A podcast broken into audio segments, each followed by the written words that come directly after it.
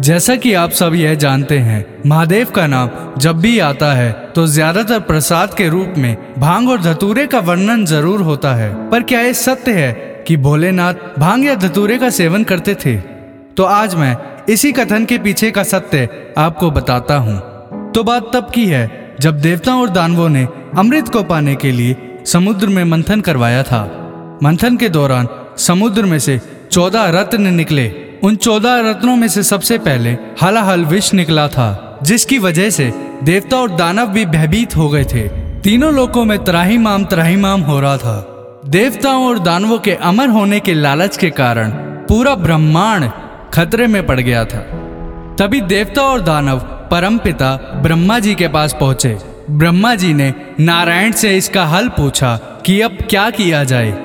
तभी नारायण ने कहा कि इस समस्या का समाधान सिर्फ़ महादेव ही निकाल सकते हैं। उसी समय महादेव का आह्वान किया गया। महादेव से ब्रह्मांड की पीड़ा को देखा नहीं गया।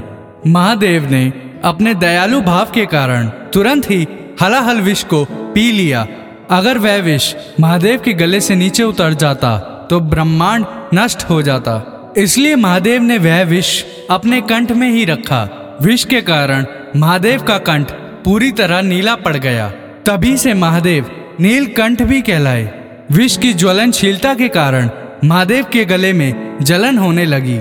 महादेव की पीड़ा माता पार्वती से देखी नहीं गई। माता ने तुरंत ही भाँग और धतूरे का लेप महादेव के कंठ पे लगाया, जिससे ज्वलनशीलता का प्रभाव कम होने लगा।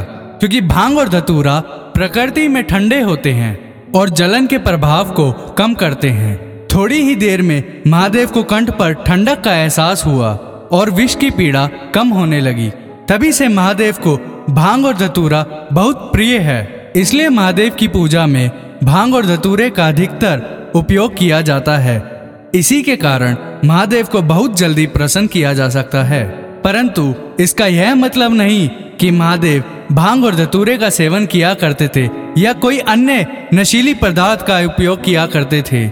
यह कथन सरासर गलत है। कि महादेव, क्लास में पड़ने वाली ठंड के कारण नशीली पदार्थों का उपयोग किया करते थे।